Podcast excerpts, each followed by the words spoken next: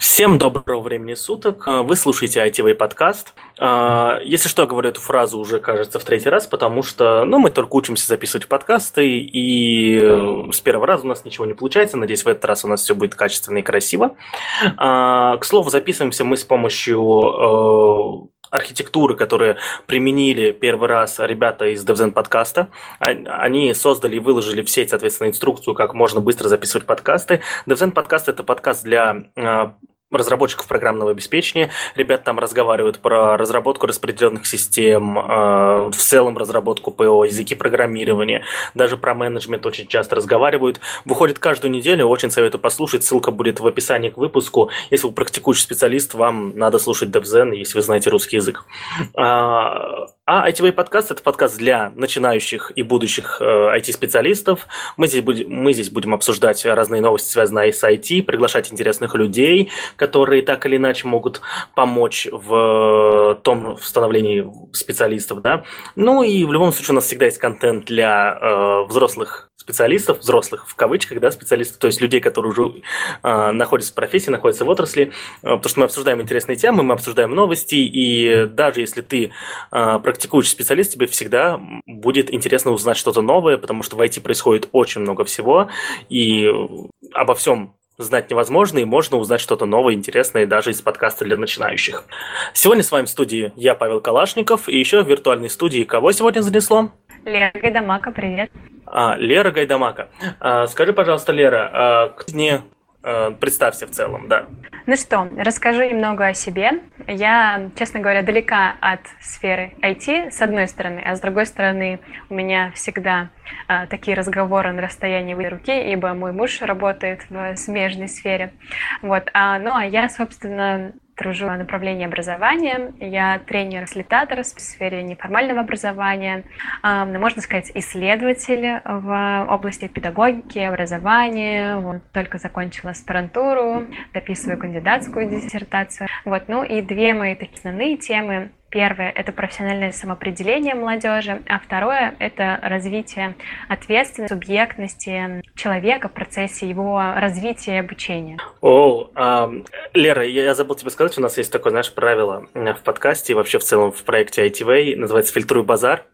Вот. А, итак, начнем сначала. Что такое фасилитация? Ты сказал тренер-фасилитатор. Это кто?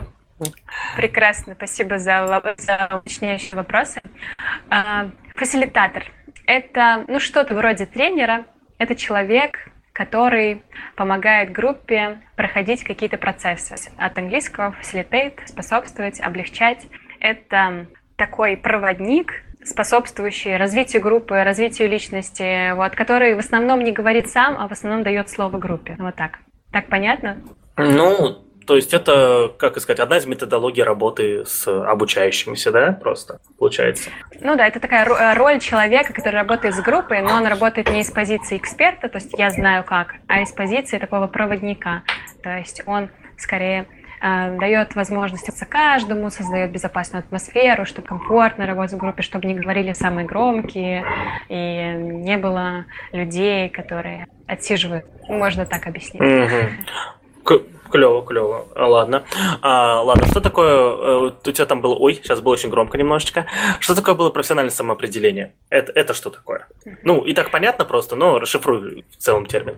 Профессиональное самоопределение сродни всем известной нам профориентации. Вот, профориентация, да, это подход, который позволяет выбрать профессию или определить а, учреждение образовательное. Но я стараюсь избегать слова профориентации и применяю формулировку профессиональное определение, потому что в данном случае больше ответственности ответственности на том, кто делает выбор, да, на том, кто определяется. То есть это скорее уже остается на плечах личности, а не вот какого-то педагога или там профконсультанта, которого нанимают, чтобы диагностировать способность и сказать человеку. В последнее я не очень верю. Угу, хорошо. Ну, давай еще тогда один вопрос перед тем, как э, мы э, объясним, зачем ты пришла в этот подкаст. Э, как ты стала специалистом, которым ты стала? Ну, то есть, ну, как ты докатилась до жизни такой? Занятный вопрос. Вот, Паша, если позволишь, расскажу, что наше с тобой знакомство началось уже довольно давно, да, и один из тех проектов, один из первых проектов, которые мы делали, это как, был как раз проект по профессиональному самоопределению подростков. и мы назвали его День стажера, да, День стажера. То есть э, мы придумали такую, такую штуку, которой э, ребята могли бы пойти и постажироваться на предприятие. Ну, если честно, да, мы придумали заранее нежизнеспособную историю, потому что очень сложно попадать на предприятие в таком стабильном режиме. Но вот я помню, у нас был такой порыв, да, чтобы помогать э, молодым ребятам, таким же, как мы, находить себя. Вот. Мне кажется, что нам повезло, и мне в особенности повезло. Э, мне кажется, что я как-то со школы понимала, что я хочу либо э, работать с людьми, либо журналистикой. Вот у меня была такая дилемма. И в какой-то момент я просто почувствовала, точнее, задала себе вопрос, что я хочу больше делать. Я хочу писать о мероприятиях или я хочу создавать эти мероприятия, создавать события. Я поняла, что хочу больше создавать события, пойти, пойти в сферу образования.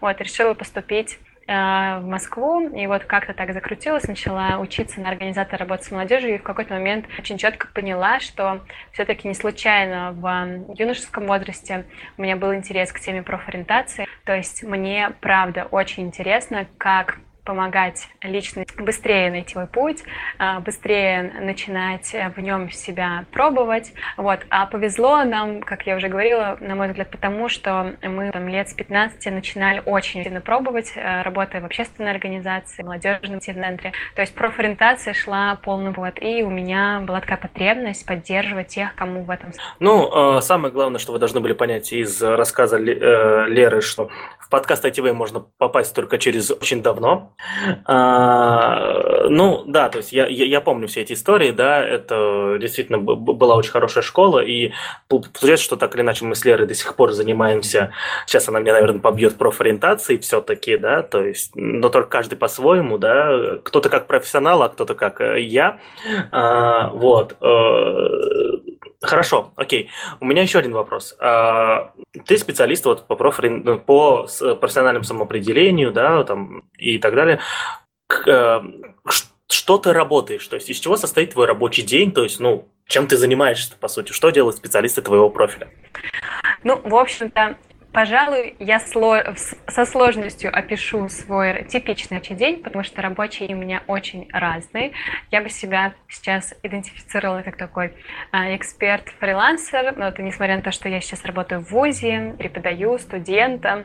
А, у меня еще, помимо прочего, есть много всяких выездных проектов. Вот, например, буквально несколько дней назад я вернулась из Челябинска, и там мы делали большой профориентационный кемп для лицеистов а, Челябинска для учеников 7-8 класса, очень мощный лагерь, а, всего несколько дней, в течение которых была возможность им погрузить вот как раз в самоопределение, мы там делали все квизы, игры, лаборатории, исследования, вот, и в результате ребята сформулировали несколько гипотез своего развития. Вот это один из вариантов. Второй вариант, у меня есть свой а, авторский тренинг, который я провожу по большей части в Москве, но вот в том числе в Молдове проводила этим летом.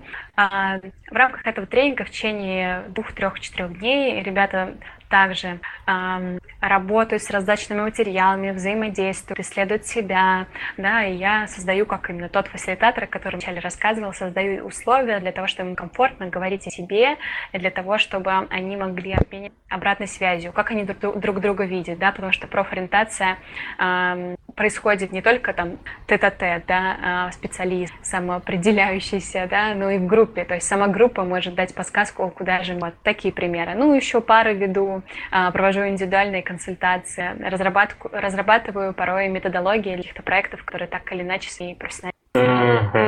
Спасибо. А, и ну тогда давай поговорим о именно а, о теме такой этот подкаст по-любому будут слушать э, молодые ребята, которым вот по 15, по 16 лет, даже младше, да, в том числе. Вот. Э, некоторым даже будут скидывать их преподаватели, которые нас слушают и скидывают в чатики своих классов, это я вот знаю, да.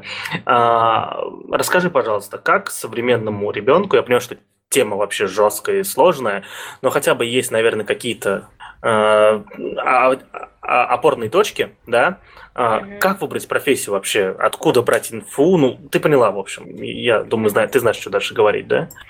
Да, вопрос, конечно, супер сложный, объемный. И вот Самое первое, пожалуй, что я хотела бы сказать, что профессия не выбирается с полпинка. И если вам сказали, что приходи на тестирование или там приходи на какой-то тренинг, он будет длиться три часа, и через три часа ты выйдешь за дверь, и у тебя будет список профессий, э, в котором ты точно предрасположен, поверьте, что это что-то некачественное, так не бывает.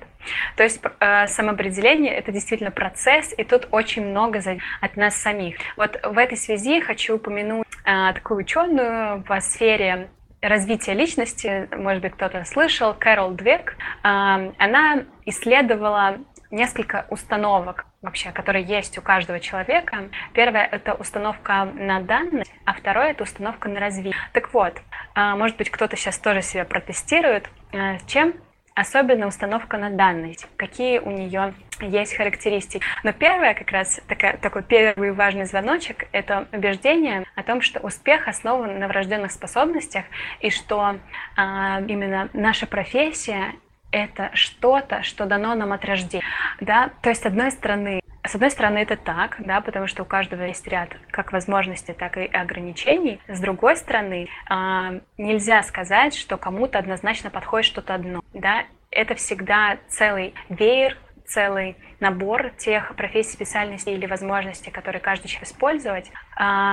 И тут подключается установка на развитие, да, то есть что такое установка на развитие? Это вера в то, что наш успех основан на труде, это, это способность делать выбор, способность учиться на своих собственных ошибках, а, получать свой собственный опыт, быть готовым к критике. И я бы сказала так, что профориентация и профессиональное самоопределение — это путь, это жизнь с установкой на развитие, и это это способность а, слушать. Вот, я, пожалуй, вот так пока кратко отвечу, ну, еще много есть рассказать. Mm-hmm. Хорошо. Ну, ну, ты в конце немного пропала, но вроде понятно, что в конце, что там еще много всего интересного есть. По сути, тему ты сейчас не сильно раскрыла, то есть мне все еще непонятно, что делать. Допустим, mm-hmm. если бы я попал в такую ситуацию, да, не, не, не дай бог вернуться в это время. А, ну, давай так. А, вот может, перейдем, наверное, какой-то, знаешь, от теории к практике, то есть, да, а, какой вот есть, ну, я не знаю, ну, хотя бы вот, ну, действие какое совершить, вот как где оно первое действие, вот, типа, я не знаю, мне вот 15, мне 16 лет, да, я понимаю, что там, условно, через год надо уже выбирать ЕГЭ, который сдавать, да, mm-hmm. какое первое действие сделать? Ну, знаешь, Паша, у всех действия первые, они разные, да, каждый начинает со своего, а, кто-то действительно попадет на какой-то хороший профориентационный, а, кто-то сам давно знает, да, чем заниматься. А, третьему советуют родители. Четвертый слушает э, такие классные подкасты, как у вас, и поэтому э, осознает, что хорошо бы работать в каких-то перспективных направлениях. Очень сложно однозначно ответить на, на этот вопрос. Вот хочется, э, хочу сказать про два э, таких подхода, на которые можно опереться и понять, а как, какой я, да, то есть сначала немножко послушать себя, а потом выбрать как раз траекторию движения. Вот есть два таких ключевых подхода а, в профессиональном самоопределении. Первый а, подход – это подход мечтателя, а второй подход – это подход карьерного капиталиста или стратега.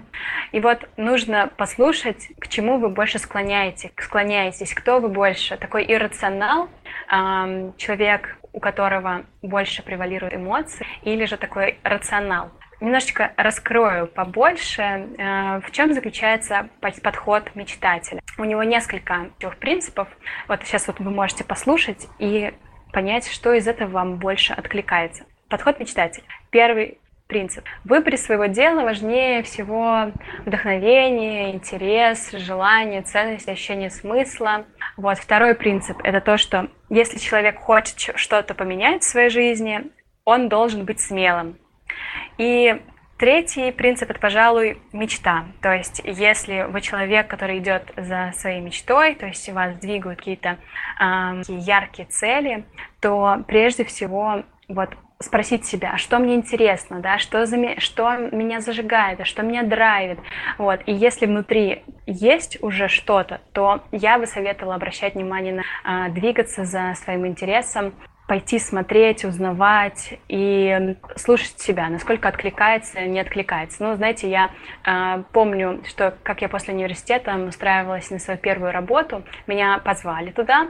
Я помню, я выступала на конференции, там был, был как раз мой работодатель, очень понравилось, как выступаю, он мне беседование начал рассказывать, какая у них классная компания, как здорово все происходит. И я ее послушала, и, в принципе, у меня рационально было много мыслей, что это неплохо. Там были международные перспективы, хороший коллектив, сразу такая классная стартовая зарплата, но я прекрасно помню свои ощущения в этот момент. У меня было внутреннее чувство, что это не очень-то мое.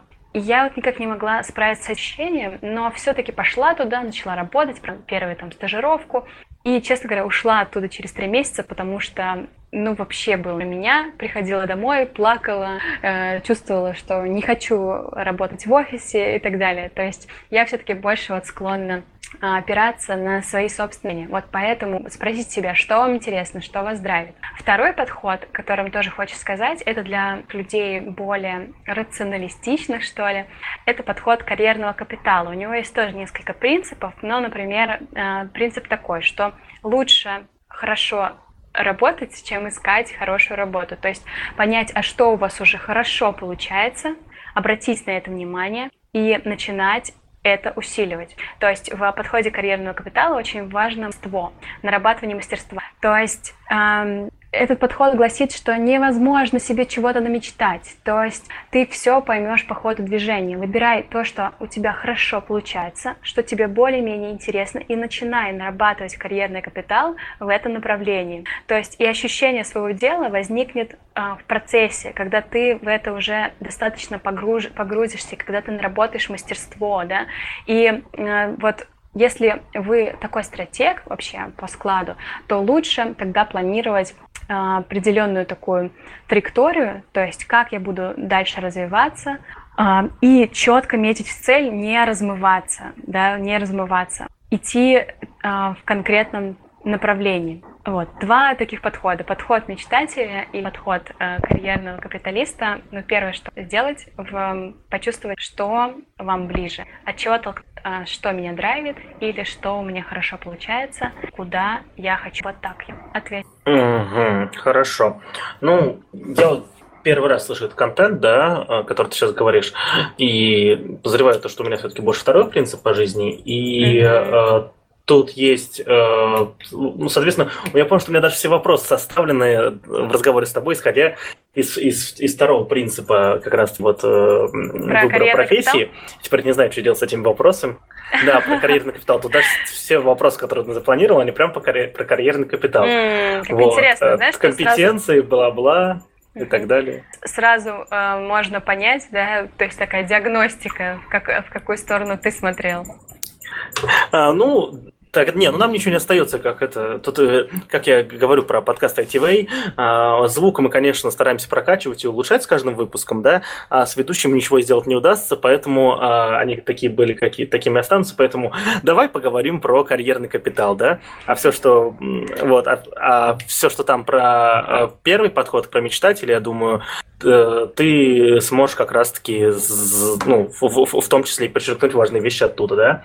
Вот. И ну, вещь, которая, вещь, которая интересна вот лично мне на самом деле, да, угу. а, если мы говорим про вот карьерный капитал, да, то тут выходит следующее слово, которое а, всегда приходит в голову сразу при таких разговорах, это слово компетенции, да? То есть, по сути, капитал специалиста это, это отчасти это компетенция, это связи, то, в принципе, там больше ничего и нет. Ну, ну, все остальное так или иначе выходит из этих двух э, вещей, да. Если мы говорим о современных э, профессиях и профессиях будущего, да, то какие компетенции надо ну, хотя бы думать о развитии каких компетенций, не обязательно там развивать, лезть вперед паровоза, да, и так далее. А какие компетенции стоит развивать современным специалистам, чтобы быть востребованными, ну, и на рынке труда, и в случае открытия своего бизнеса иметь больше возможностей э, сделать этот бизнес успешным, и так далее, так далее, так далее. В общем, про компетенции. Э, откуда взять эти компетенции, как понять, какие компетенции, кого слушать, слушать маму с папой, слушать учителя, слушать всяких там э, фасилитаторов, комментаторов или тренеров на ITV, то есть куда идти? Слушай, Паш, я тебя слушаю и понимаю, что ты интуитивно похоже или наоборот рационально, настолько четко улавливаешь принципы вот этого подхода э, про карьерный капитал, что вообще здорово. А, действительно, да, в основе вот такой стратегии лежит, лежат компетенции, или по-другому можно сказать, что это редкие или ценные качества, да, которыми, а, которые мы накапливаем, которыми обладаем только мы или не очень большое количество а, других специалистов. И действительно, карьерный капитал копится в процессе труда, непрерывного саморазвития, но уже потом его легко можно начинать обменивать на свободу, финансовую независимость, там, признание и так далее. Да? То есть а, не пытаться сразу после окончания школы или вуза а, создать, например, организацию. Вот. Я не критикую такой подход, ну вот как раз подход карьерного капитала, а конкретно Кэл Ньюпорт, который его разработал. А, кстати, рекомендую книжку, он называется «Хватит мечтать, займись делом». Вот. Он говорит о том, что вот такие вот странные рывки без компетенции они обречены на провал. То есть, да, без карьерного капитала читы могут просто рассыпаться. Говоря про значимость вообще компетенции, знаешь, хочется, вот мне очень нравятся слова э, комика Стива Мартин. Хочу его слова привести, а потом немножечко конкретизировать. Вот, э, он говорил следующее. Меня постоянно спрашивают, как преуспеть в шоу-бизнесе, как сделать так, чтобы меня продвинули, на какую вечеринку сходить, а, как прокачиваться в продвижении, да, но сейчас это не модно про то, что если ты начинаешь свой путь, сначала создать свой крутой Инстаграм или сделать классный лендинг своих услуг и так далее. Вот что говорит э, Стив Мартин, что я уже много лет отвечаю одно и то же, но меня никто не слышит, потому что они не хотят этого слышать. А я говорю им, будьте настолько хороши, чтобы вас невозможно было не заметить. Да, про что он говорит? Он говорит про мастерство, про его качество, про то, что если мы становимся хорошими профессионалами, нам не нужно прокачиваться а, непрерывно вот в способности себя продвигать, да, хотя, конечно, в современном мире это очень важно, а, и если кто-то умеет это классно делать, то это тоже классная компетенция. Вот, то есть про что а, сейчас речь? Сейчас э, речь про hard skills, да, это про а, профессиональные качества, навыки, компетенции, про то, что прежде всего если мы хотим состояться в своей профессии, нам нужно понять, а какую квалификацию мы выбираем, какую квалификацию мы осваиваем и какие компетенции нам нужны. А, и я недавно для себя осознала, что я даже если я занимаюсь кучей разных вещей, мне все-таки важно разделять, да, что вот сейчас я работаю как тренер, а вот сейчас я работаю как методик, а вот сейчас я работаю как э, исследователь. Знаешь, вот я писала диссертацию, и внутри меня э, там тренер или предприниматель, они вопили, они говорили, что ты сидишь, а, иди займись делом, заработай денег. Но я себе говорила, что так, сейчас я нарабатываю исследовательские навыки, сейчас я эм, качаю свое системное мышление, и поэтому а, я занимаюсь вот этой конкретной квалификацией, да, то есть про а, hard skills. Но, наверное, уже многие слышали, да, про soft skills, про гибкие навыки, а, те навыки, которые мочевать из одно, одного нашего направления. Ну, списки можно загуглить где угодно, масса информации на тему, да, это эмоциональный интеллект, критика мышления, коммуникация и так далее. Вот, что бы я еще от себя добавила, нигде особо так встречала, мне кажется, что классный навык, такой софт, мягкий, это способность э, к рефлексии, к пониманию как раз себя, к умению оценивать свои навыки, компетенции, тому, чтобы не ждать, что кто-то нас будет оценивать или кто-то будет а, заниматься нашим собственным развитием. Даже вот сейчас, уже буду специалистом, у меня по сей день продолжается самоопределение, а, переквалификация, все время думаю, так, а туда ли я иду, а то ли я делаю. И рефлексия в этом очень помогает. Хорошо. А, давай тогда от данного подхода придем к рациональному. А, вот ты говоришь, что, что выбирать дело жизни, исходя из момента, то есть э, а твое, а твое ли это, то есть из рационального да, какого-то. И, соответственно, рассказывал историю, когда поняла о том, что, что это не твое, да, а как понять, что это твое тогда? Mm. Вот, в этом рациональном подходе. Я как представитель э, другого лагеря э, э, профессионального развития, да, вообще не могу понять, как понять, что не твое логично. Просто берешь что там не нравится, не нравится, там вычитаешь из того, что нравится, плюс-минус, все отлично. А как понять, что это твое действительно? Действительно, как понять, что это твое? Вот здесь ты такое слово сказал «понять», да? Э, понять это все-таки больше про рациональный подход, Вообще, мне кажется, что важно интегрировать, да, что нельзя э, лететь с одним крылом, да, все-таки и то, и другое важно качать. Как почувствовать, что это, да, как, как отследить, да, но это у разных людей в разной степени развито, да, что иногда некоторые прямо вот с расхода, да, у них как такой ну, толчок, то понимают, что так, да, это тот университет, в котором я хочу учиться, или это не то. Но вот у меня в целом достаточно хорошо вот с ощущением, пониманием, чего мне хочу. Я помню, как я приехала э, первый раз в Москву, такая девочка, 17 лет, э, с чемоданом, иду, не понимаю, куда я иду, вообще приехала одна, никто меня не сопровождал, и подавала э, документы в несколько университетов. Помню, приехала в один, захожу, такая оглядываю и вижу, что это какое-то такое старое здание с колонн, э, такая какая-то ледяная, холодная атмосфера. И я даже не, прошла, не дошла до приемной комиссии, я просто поняла, что мне будет сложно. Ну, то есть почувствовала, что правда не мое. Вот так же у меня было с выбором э, города, в котором жить. После Ульяновска, да, летом, после окончания 11 класса, поехала в Москву и в Питер. И вот у меня был такой четкий ответ, что Питер это не мой город. Он какой-то для меня какой-то медленный, немножко холодный. Вот не моя атмосфера. То есть почувствовала, что это это не тот город. А вот Москва как-то легла. А, так о чем я, да? Про ощущения. Понятно, что для того, чтобы вообще больше себя почувствовать и понять, можно тоже использовать всякие рациональные инструменты. А, ну, например, да, Какие? Вот, например, был такой товарищ, как Гай Кавасаки. Паша, ты его должен знать. Знаешь Гая Кавасаки? Я сейчас, я сейчас такой скажу, да, конечно, знаю, да, ну вы что, и позориться, что ли, в прямом эфире считаю, а? Нет, к сожалению, я не знаю, кто это такой, и мне сейчас должно да, быть за это он, стыдно. Просто товарищ был связан с э, компанией Apple, насколько я знаю. В общем, он разработал такое упражнение, вообще-то для организации изначально, назывался Называется это упражнение «Источник». Вот. Он задавал эти вопросы руководителям организации, но мне кажется, что эти вопросы можно задать и самому себе.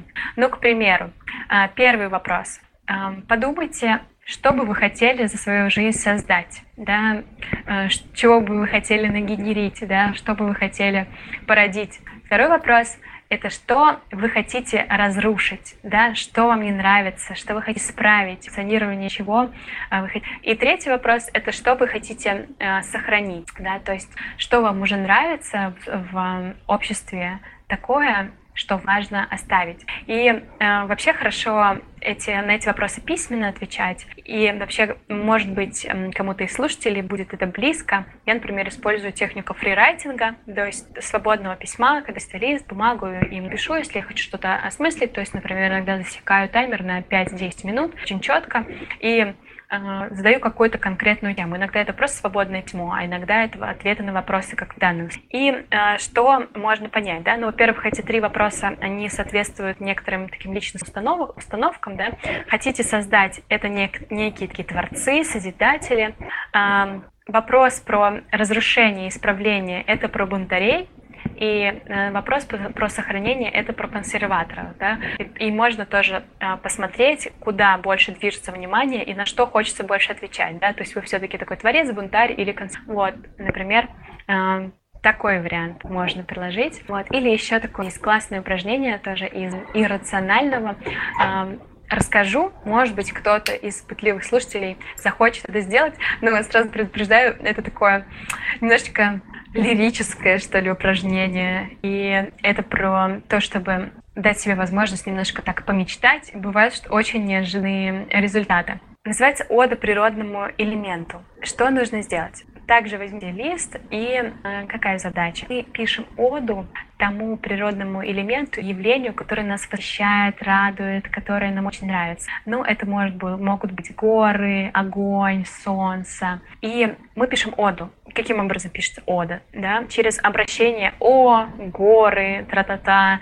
Вот. И тут очень важно как раз ориентироваться вот на то самое чувство, вот это ощущение, да? вот это огонек, он загорается и не загорается.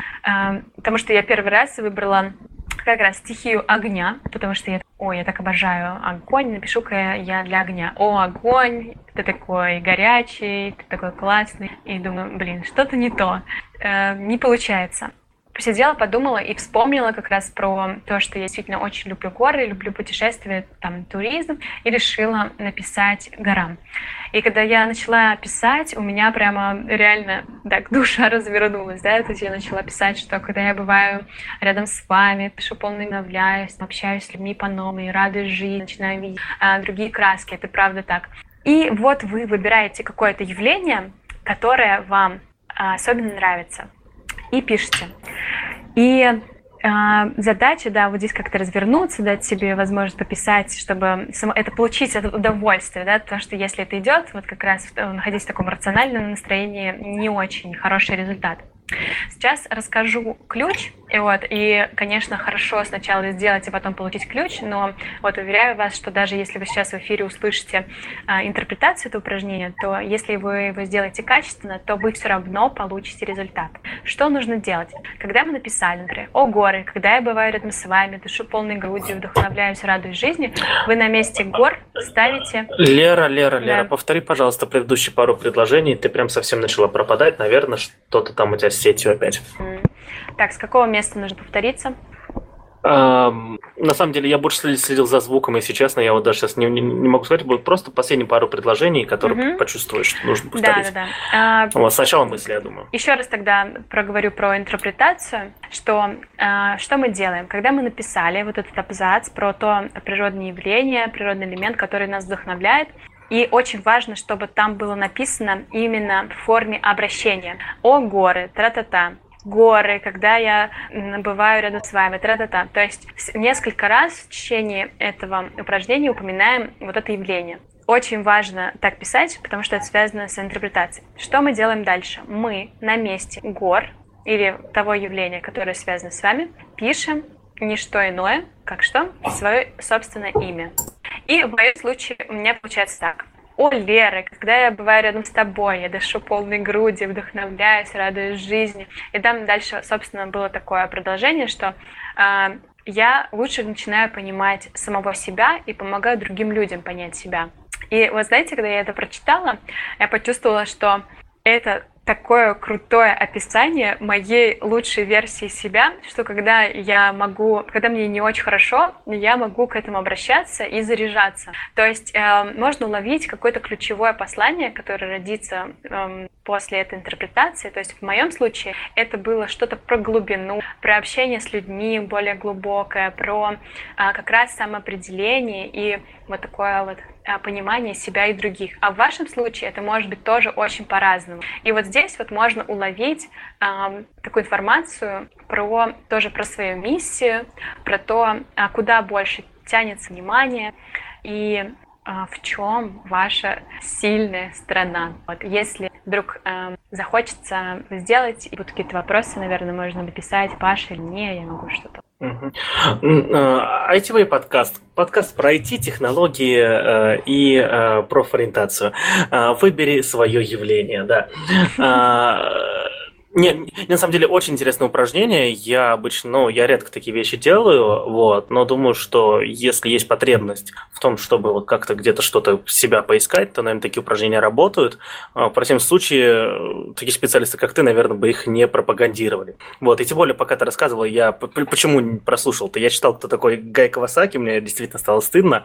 Вот, это реально один из э, самых видных сотрудников компании Apple, да, один из людей, которые как раз-таки создали Э, вы знаете, этот, я не знаю, такой евангелизм вокруг э, компании, да, то есть, который уже постепенно сходит на нет, то есть он, этот евангелизм достиг своего пика, наверное, в 2007 когда ну, с появлением айфона и закончился, наверное, ну, где-то в 2012-13, да, вот, э, очень крутой мужчина, и у него есть множество книг, да, которые, эм, видимо, стоит прочитать, потому что сразу после статьи Википедии э, шло только цитаты книги, цитаты книги.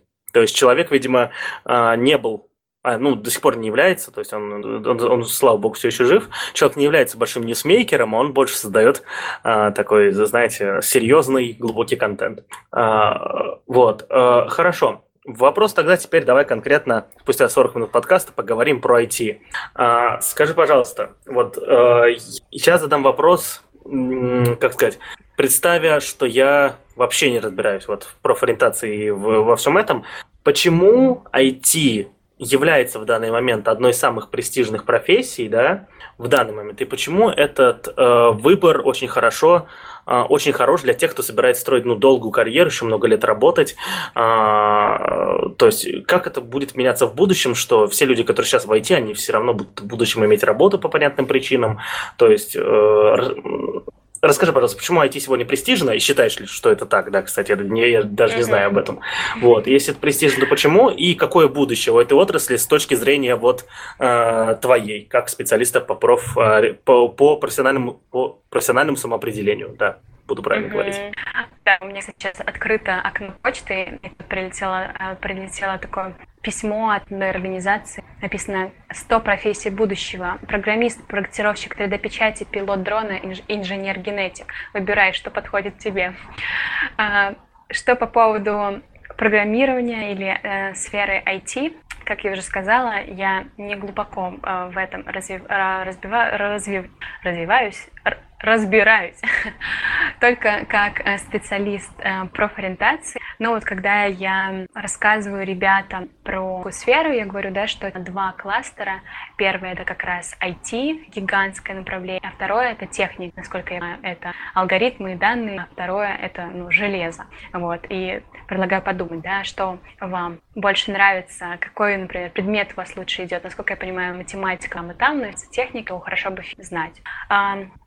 Сфера IT, на самом деле, и э, люди, которые в ней работают, у меня вызывают большое восхищение. Вот, например, как ты, Паша, да, взял, загуглил про Гая Кавасаки, уже в течение эфира разобрался как раз за вашу какую-то быстроту, способность э, молниеносно учиться, способность очень быстро ориентироваться. Мне кажется, что это вот один важных навыков современного, э, такой soft skills, который является самым крутым. Мы с мужем с таким тренингом, который называется «Как эффективно учиться». Вот я думаю, что специалистам в сфере IT можно поставить в этом в пример.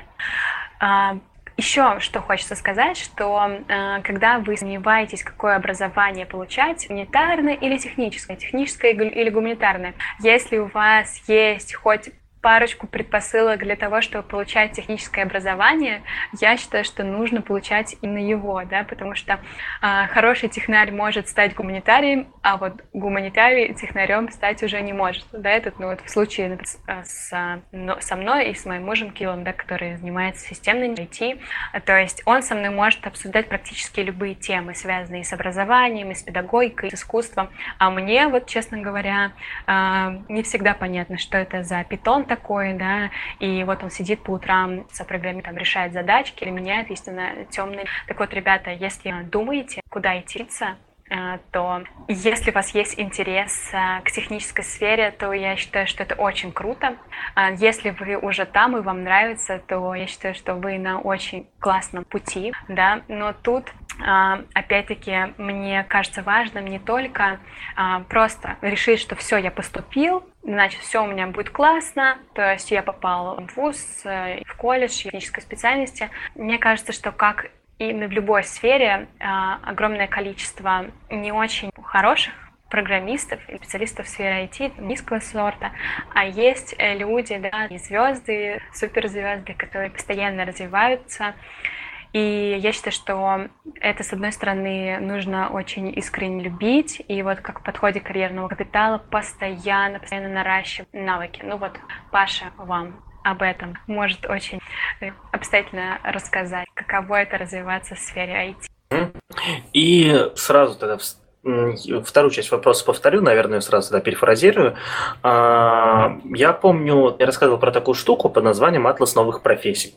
Вот. И, соответственно, переходим к тому, к вопросу о том, какими будут профессии в будущем, то есть, э, ну, во что все это эволюционирует, мутирует, или, то есть... Поняла. По поводу атлас новых профессий, да, что хочется сразу сказать. Атлас новых профессий захватывает такую категорию, которая называется профессии будущего. Но есть помимо этой категории еще две. Э, вторая категория – это перспективные профессии, а третья э, категория – это профессии пенсионеры. Чем они э, различаются? Профессии пенсионеры уже уходят, да, может быть, они еще как-то функционируют. Есть вузы, которые учат э, эти специальности уже, на самом деле, это опыту не так нужно. Перспективные профессии уже существуют, уже разворачивают, есть образовательные программы, есть рынке труда но они более такие реалистичные. А вот профессии будущего — это что-то такое из э, области фантастики, то есть это, в принципе, был условно прогноз, но э, на самом деле вот даже сейчас уже обращаясь к атласу новых профессий, можно сказать, что он э, ну не такой точный, да, поэтому все-таки атлас новых профессий, он про профессии будущего, там кое-что действительно реалистично, а кое-что не совсем. А что бы я хотела слушателям предложить в качестве инструмента? Есть такой сайт, э, кстати, это не реклама, я с этими ребятами не особо знакома, но хочу вам порекомендовать сайт под названием «Поступи онлайн», э, в котором собраны перспективные профессии, то есть список тех профессий, которые уже есть, да, и можно добрать а, учебные в соответствии с этим. Вот э, на сайте «Поступи онлайн», если вы зайдете, там есть э, различные индустрии, правильное управление менеджмент, экономика, финансы, образование, педагогика, и вот есть конкретно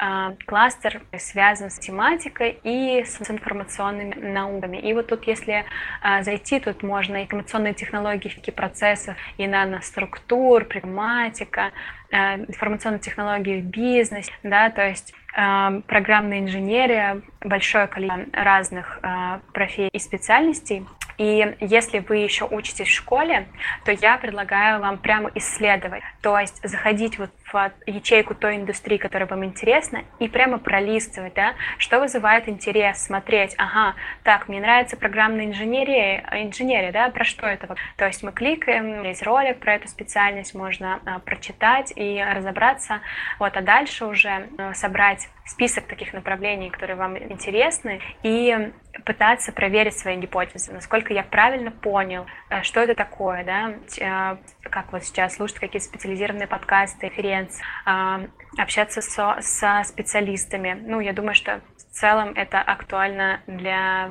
всех, как для тех, кто только самоопределяется, так и для вот, сайт «Поступи онлайн». Хорошо, спасибо. А, не поверишь, мы с тобой примерно 50 минут уже. Вот. А, из чего я делаю вывод, что тему про профориентацию, в принципе, можно закрыть. Если у а, ребят будут дополнительные вопросы, я думаю, что мы укажем твою ссылку на профиль в какой-нибудь социальной сети, в какой. Можно сказать, ни в какой, нигде не будем указывать. А, Facebook, можно, можно, можно открыть Facebook, Лера Гайдамака, вот там пишу про свою профессиональную деятельность, ответить на вопросы, напишите, напишите в э, личное сообщение. Ну, можно, если позволишь, я закончу несколькими принципами как раз из подхода карьерного капитала, может быть, такие даже советы ядреные, которые вот, э, которые э, можно себе пометить и брать их Ага. А, слушай, а почему Facebook? Э, ведь целевая аудитория твоя, ну, целевая аудитория молодых ребят в Фейсбуке не тусуется. Почему Facebook-то? А что нужно ВКонтакте? Ну, я ВКонтакте особенно не использую, честно говоря, у меня самая такая живая сеть это Facebook. Ага. Ну, немножко хорошо. Instagram. Позволишь несколько таких советов ядреных можно брать в работу? Угу. Так, э, хорошо. Ладно, думаю, тогда мы тему тогда завершим. Если что, ребята, пишите, пожалуйста, Лере. А если вопросов в чате ITV в Телеграме будет слишком много, я заранее предупреждаю Леру, что добавлю ее к нам в чат, чтобы она сама в итоге отбивалась по этому поводу. Вот, Паша, потому мне что... кажется... А? Мне кажется, что ты меня все-таки не услышал, да? Ты меня слышишь? А, я хотела предложить еще на, на самом деле завер... у тебя завершение... некоторые есть проблемы с сетью. Ага. Ага. В завершении хотела несколько советов таких э, очень лаконичных сказать. Давай. Давай. Четыре главных совета. Если вы хотите, э, если вы хотите быстро двигаться, да, и наращивать свой карьерный капитал. Первое это не стремитесь стать слишком рано независимыми, в том смысле, что это для таких мечтателей, да, что сразу не пытаться открыть свою компанию, свой собственный центр. Важно найти работу или дело, где вы можете действительно получать эти редкие ценные навыки и наращивать свой карьерный капитал и ответить себе честно на вопрос, я сейчас правда развиваюсь, и я свое мастерство отрабатываю, или я там свой, э, свой Инстаграм продвигаю, да, то есть занимайтесь. Второе, это развивайтесь на пределе своих возможностей, да, то есть если вам легко, значит, возможно, вы не развиваетесь. А, что такое на пределе своих возможностей? Но для меня это не про то, что нужно не спать, да, и а, там работать день и ночь, а про то, что каждый раз, берясь за определенную задачу, а, повышать себе уровень сложности. Третье – это важно, на мой взгляд, искать людей, которые могут постоянно давать вам обратную связь, да, то есть э, без обратной связи нам сложно расти, и я вот писала диссер, мне давал мой консультант обратную связь и чувствовала, что насколько я быстрее продвигаюсь. И четвертое, это, пожалуй, э, то, что важно быть на переднем крае своей области, общаться с сильными профессионалами, изучать новейшие идеи, разработки, да, учиться у самых лучших, вот, но я думаю, что для специалиста как раз войти это прямо маст быть на переднем крае своей области. Вот четыре совета, которыми я хочу закончить свою профориентацию. Угу, спасибо. Ну, да, хорошая вещь. Я заметил, кстати, знаешь, то, что ай- айтишникам гораздо проще равняться на лучших, потому что э, эти лучшие очень, очень любят делиться всем в сети, так как сеть для программистов это не что-то там, знаешь, а, а, отвлеченное, да, это то место, где они работают. Вот, и поэтому контент в сфере IT, наверное, по плотности больше, чем любой другой отрасли, скорее всего. Вот, и поэтому здесь, наверное, нам проще, да. То есть, если ты, если ты из какой-то, из какого-то небольшого города, где нет звезд, сфера IT, у тебя есть интернет, ты можешь быстро на них наткнуться и mm-hmm. начать следить за ними. Вот. В других отраслях тоже такое есть, но мне кажется, в нашей отрасли это лучше всего развито.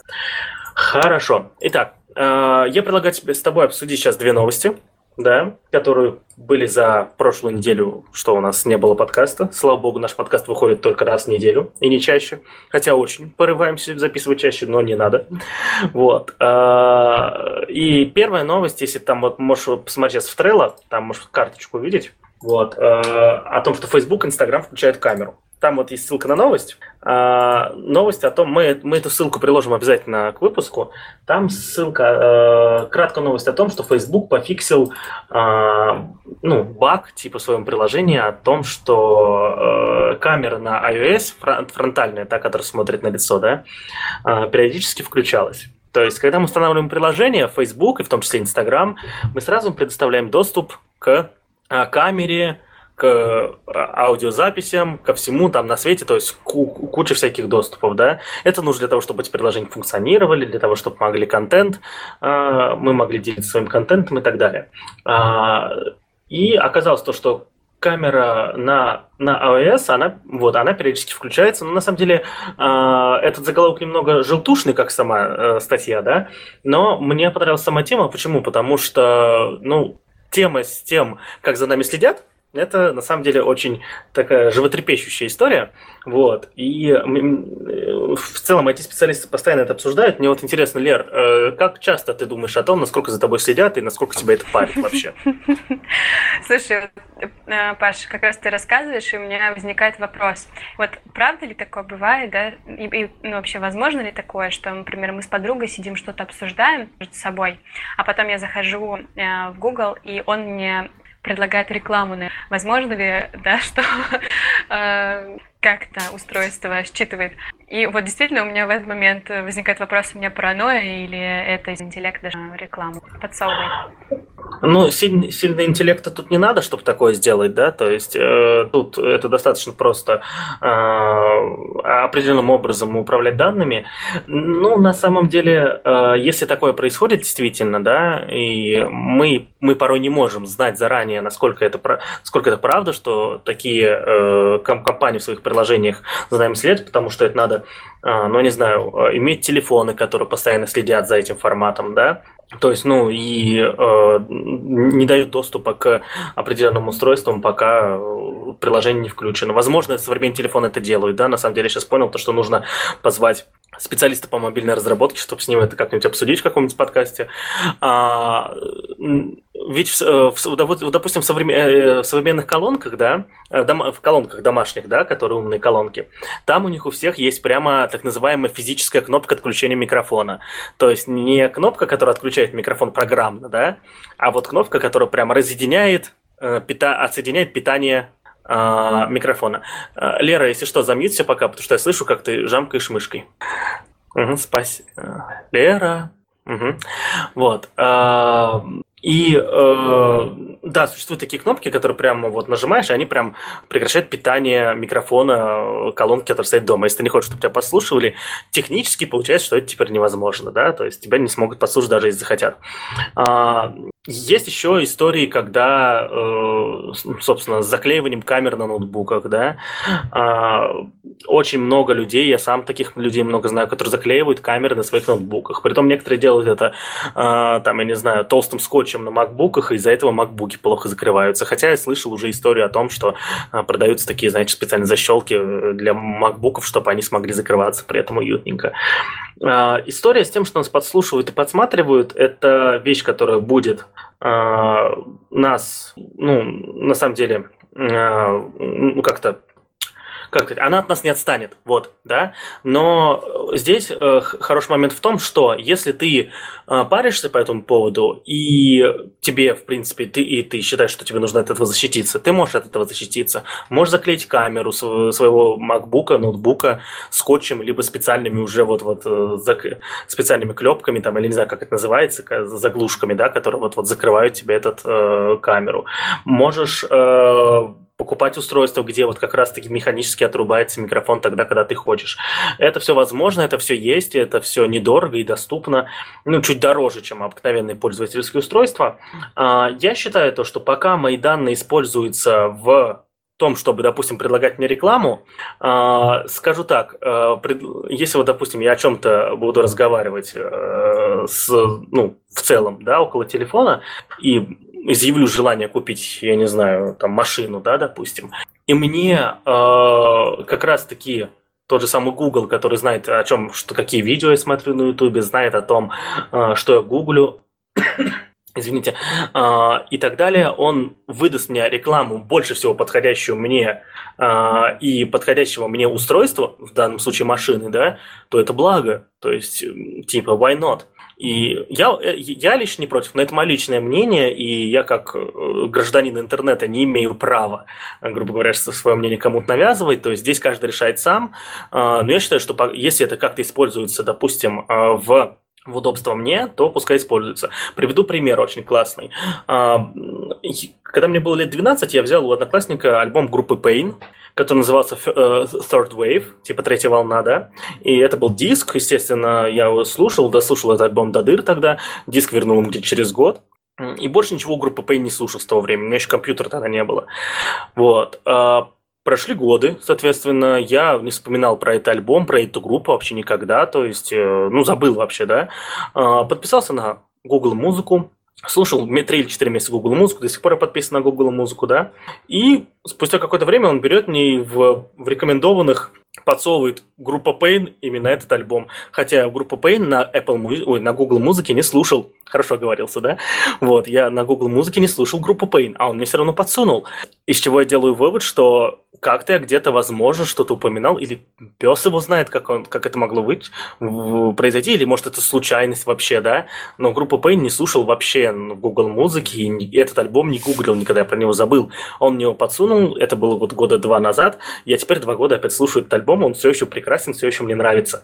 А, как это было сделано? Да мне пофигу, но благо это для меня, да. Случайность это хорошо, повезло. Если это не случайность, это круто. Это действительно они мне вернули очень классную музыку, которая мне нравится. Поэтому истории с тем, что нас подслушивают или подсматривают, они, если это все работает во благо, э, ну вот конкретно меня как пользователя и потребителя, да, то есть я люблю тратить деньги в интернете, трачу их. Вот, если это мне позволит тратить их более логично и на то, что мне оказывается больше нравится, то why not? Почему нет? Вот, э, у меня отношение такое у других людей может быть отношение другое. В принципе, вот скажи, ты, ты разве против была, что тебе подсунули ту самую рекламу? Слушай, э, Паша, знаешь, я, я тебя хочу спросить про профессию киберследователя. Вот, э, ты что-то знаешь про это направление. Расследование преступлений в интернете. Извини, что я вопросом на вопрос ответила. Э, про себя что сказать. На самом деле, я такой человек, какой-то очень открытый и доверчивый, и мне кажется, я порой могла бы э, повнимательнее относиться к своим личным данным и посложнее пароли составлять. И вообще, если бы ну вот сейчас ты меня как-то, ты сказал, и у меня актуализировалось желание пройти какой-то мини-курс по информационной грамотности и по защите своих персональных данных и по тому, как все-таки сделать так, чтобы алгоритмы работали меня и что происходила какая-то а, непонятная утечка. Вот, то есть у меня возникло желание немножко поднатореть, но я так же, как и ты, наверное, за вот эту индивидуализацию, за индивидуализацию рекламы. Вот, а, про киберследователя что-то слышал? Как думаешь, реалистична ли эта профессия по расследованию вступления в интернете? Э, конечно, эта профессия реалистична по одной простой причине, что я думаю, что такие уже специалисты существуют в крупных компаниях так точно, да. Ну, почему? Потому что вот э, украли у того же Сбербанка, да, там 60 миллионов данных э, записей, да, пользователей. Ну или сколько там, 16 или 60, то есть я точно не знаю. И как Сбербанку оправдаться да, в такой ситуации? Ну, ему надо выяснить хотя бы, кто это сделал. И у него по-любому присутствуют специалисты, которые э, могут отследить э, путь такой утечки. Да? Э, то ли это была утечка через онлайн, то ли это была утечка через внутренние сервисы, кто-то с флешкой пришел в офис, возможно. Я, кстати, эту историю не изучал, надо ее поподробнее изучить, возможно, там что-то интересное. А, так, такие профессии точно нужны. Почему? Потому что данные становятся э, все дороже и дороже. Вот, и, и действительно они э, приобретают вот, вот как раз-таки очень такую большую силу. Конкретно мы сейчас с тобой обсуждали про то, что можно рекламу выдавать, да. Так что данные становятся все дороже и дороже. И, допустим, если ты когда-нибудь слышишь, э, они настолько уже стали сильно дороже всего остального в IT-компаниях, что когда ты слышишь, что условно там компания Google, вот, допустим, года два назад или три было, компания Google купила компанию Slack. Компания Slack – это компания, которая делает э, профессиональные чаты, чаты для, ну, для IT-специалистов в основном, да, ими IT-специалисты в основном пользуются. А, очень крутые чаты, ты там регистрируешь свою команду, в ней там работаешь, создаешь комнаты, куча интеграций с разными сервисами, в общем, благо одно, да. Я не понимаю эти компании, которые не работают со Slack, а, ну или с его аналогами, да. А, и компания Google купила компанию Slack за 8 миллиардов долларов, кажется. Из чего, э, ну, по сути, чатик, да, то есть чатик с, ну, с интеграциями, ладно, у него там много нативных интеграций, клево, да, типа, ну, 8 миллиардов, come on, за чатик. А потом, э, а потом оказывается, что эти 8 миллиардов это не сам чатик, это, во-первых, это прежде всего данные, которые э, есть у компании Slack, а у компании Slack все-таки содержит, э, так как в ней работают профессионалы, она содержит кучу в себе записей данных о профессионалах. Насколько анонимны они или не анонимны, это уже вопрос отдельный, но эти данные там точно есть. Ну и плюс еще команда, да, сама, сама команда компании Slack. То есть, э, но большую часть из этих денег стопудов стоили данные э, которые компания Google получила и которыми она теперь распоряжается, наверное, в работе других своих сервисов и в целом работе компании. Вот, так что, если вы слышите то, что одна эти компания купила другую эти компанию за столько-то миллиардов долларов, скорее всего, 90% от этой суммы, ну или плюс-минус, я никогда эти компании не покупал, стоят данные, которые, э, которые есть у этой компании, и потом уже все остальное. А, поэтому в мире, где данные имеют настолько большое значение, а, киберследователи, а именно специалисты, которые могут выяснить, а, которые противостоят киберпреступникам, которые хотят эти данные украсть или как-то их сломать, да, это будет та самая профессия, которая будет востребований востребований. Она, скорее всего, в любом случае останется еще на десятилетия редкой, то есть таких людей не нужно много, да, то есть их нужно, там, я не знаю, условно столько же, сколько людей, которые хотят украсть эти данные. Но она будет и будет развиваться, и, возможно, а, мы доживем до того момента, когда в условном центре Э в России а, специалисты будут не аудиозаписи и фоточки ВКонтакте смотреть, а, а заниматься реальными делами и искать реальных преступников, э, фильтруя трафик, вот занимаясь всем вот этим. Вот. Э, возможно, они уже это делают, если мы об этом не знаем, а они это делают, они очень крутые, респект, уважуха, но я вынужден сомневаться, к сожалению. Вот. Так что киберследователь, да, профессия будет, и угу. она очень интересная, кстати. Кстати, ты заговорил про данные, и мне еще в голову, ну, немножко уже переключаясь на другую тему, мне пришли в голову такие направления, как, как Data Science, да, а, как Big Data, машинное обучение. Вот мне кажется, что сейчас тоже очень эффективно и востребовано становится э, становятся компетенции, связанные с обработкой, интерпретацией различных данных, например, там в образовательных компаниях, где пользователи оставляют кучу цифровых следов и этими данными что-то делать. Вот, мне кажется, машинная Паша, я тебя не слышу. Я очень долго говорил мьют, я молодец, да? А, что еще классно, э, то, что наша следующая новость, она именно о том, что компания Valve решила показать э, новую игру, связанную с вселенной Half-Life. Вот, э, Лера, скажи, пожалуйста, ты видишь вот э, эту карточку с этой новостью. Ты как человек, наверное, далекий, далекий от компьютерных игр, что тебе в ней понятно? Может, ты знаешь, что такое Half-Life, может, знаешь, что такое Valve и так далее? Слушай, Паш, прости, но я не вижу карточку, потому что я карточку выключила. Вот. Могу только прокомментировать в целом свое отношение к играм. Ты мне немножко расскажи вот про эту игру, пожалуйста. А, ну, э, почему эта новость здесь, во-первых, появилась, да, то есть вроде подкаст про IT, но э, в э, айтишники очень любят играть компьютерные игры, это давно известный факт. Более того, а, очень много программистов вышло из того, что они а, начали много играть в игры, и, соответственно, первое, что они программировали, это были какие-то а, ну, системы конфигурации для игр, да, возможно, карты. В моем случае первое, что я запрограммировал на компьютере, это была карта Warcraft, то, э, Warcraft 3, то есть там был какой-то у них внутренний язык программирования, странный какой-то, непонятный.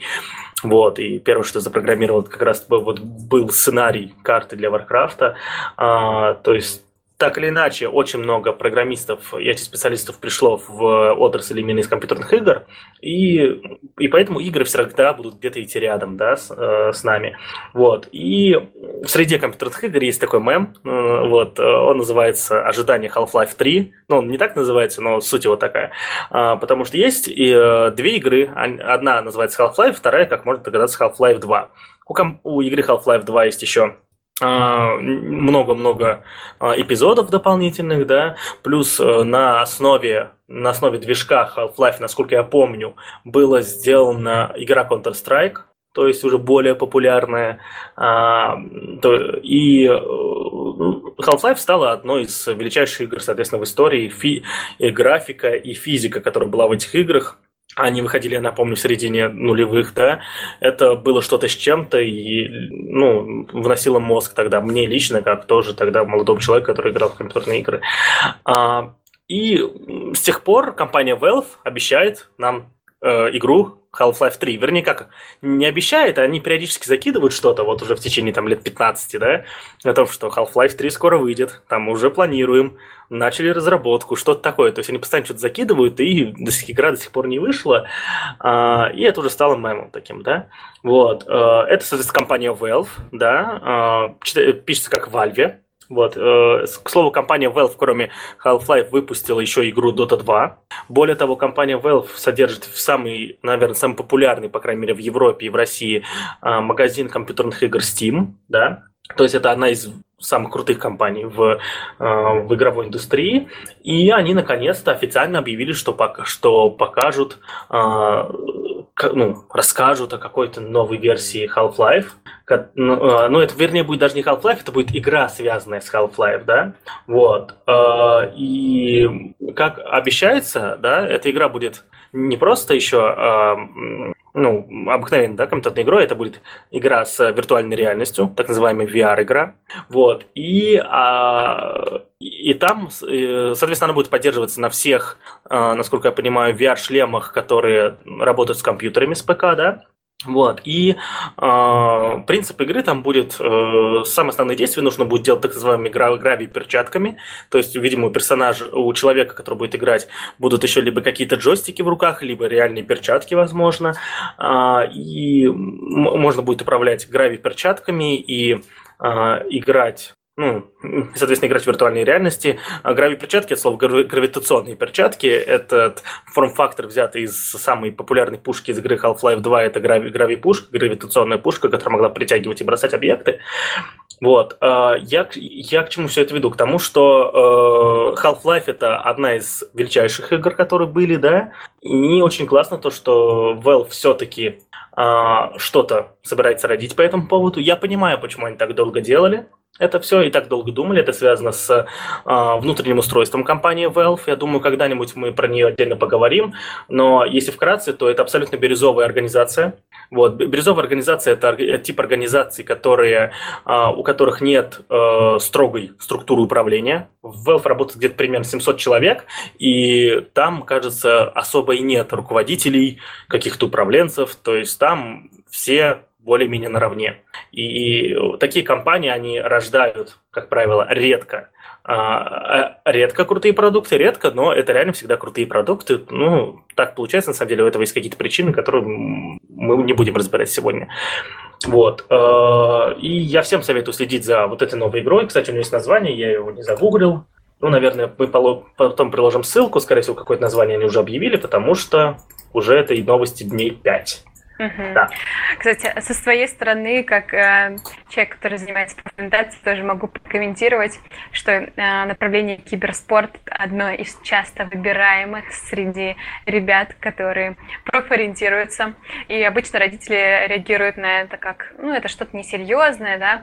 Но, в общем, э, профориентировав одного мальчика, мы выяснили, что вот в Российском университете э, физической культуры, спорта, молодежи, туризма э, есть такая специальность киберспорт. И вот я сейчас даже видела, что проводится Всероссийская научно-практическая конференция «Компьютерный спорт. Проблемы и перспективы». Вот, так что если... А скинь, пожалуйста, мне ссылки на все на это, это очень интересно. Да-да-да, я, это, я скину. Так что, если кто-то этим всерьез горит, то в том числе welcome. А, ну да, киберспорт это безусловно что да, то есть э, у нас в России киберспорт является таким околоофициальным спортом. Даже э, в некоторых играх уже есть разряды по э, кибер э, разряды спортивные, да, реальные спортивные разряды, это прикольно. Вот. Э, ну и, как сказать, э, это, ну, это логично. То есть это когда-нибудь должно было случиться, что э, и компании, которые производят игры, начали делать по играм еще, соответственно, и турниры, да, по своим, ну, это игры, которых предполагается, да, что можно устраивать турниры. А, вот, и эти турниры помогают еще большим продажам игр, поэтому самые крупные компании начали в это вкладываться, начали очень сильно вкладываться. В итоге тема стала настолько популярной, стала сама себя разгонять. Вот, буквально за предыдущее десятилетие выросла из каких-то игрушек в, в, в реальный киберспорт, и конкретно в Штатах эта тема очень развита, там очень много ребят уже зарабатывают сотни тысяч долларов, будучи киберспортсменами, более того, э, вы все, наверное, слышали про то, как э, про призовые э, гонорары, да, участников там игр Dota 2 и так далее, там миллионы долларов на команду, это вообще фантастика какая-то. Вот, я сам порой задумываюсь, может, все-таки, я не знаю, стать уже окончательно настоящим киберспортсменом и э, нафиг это программирование, может быть, то там интересней. Вот. К разговору, знаешь, о э, мечтателях, да, это такое, если я, если я стану когда-нибудь э, киберспортсменом, то Валерия, знаю, это был мой рациональный выбор, вот, и далеко не карьерный. А, вот, ну, э, я думаю, что про киберспорт мы отдельно тоже поговорим в каком-нибудь из подкастов, потому что это действительно очень интересная тема и развивающаяся.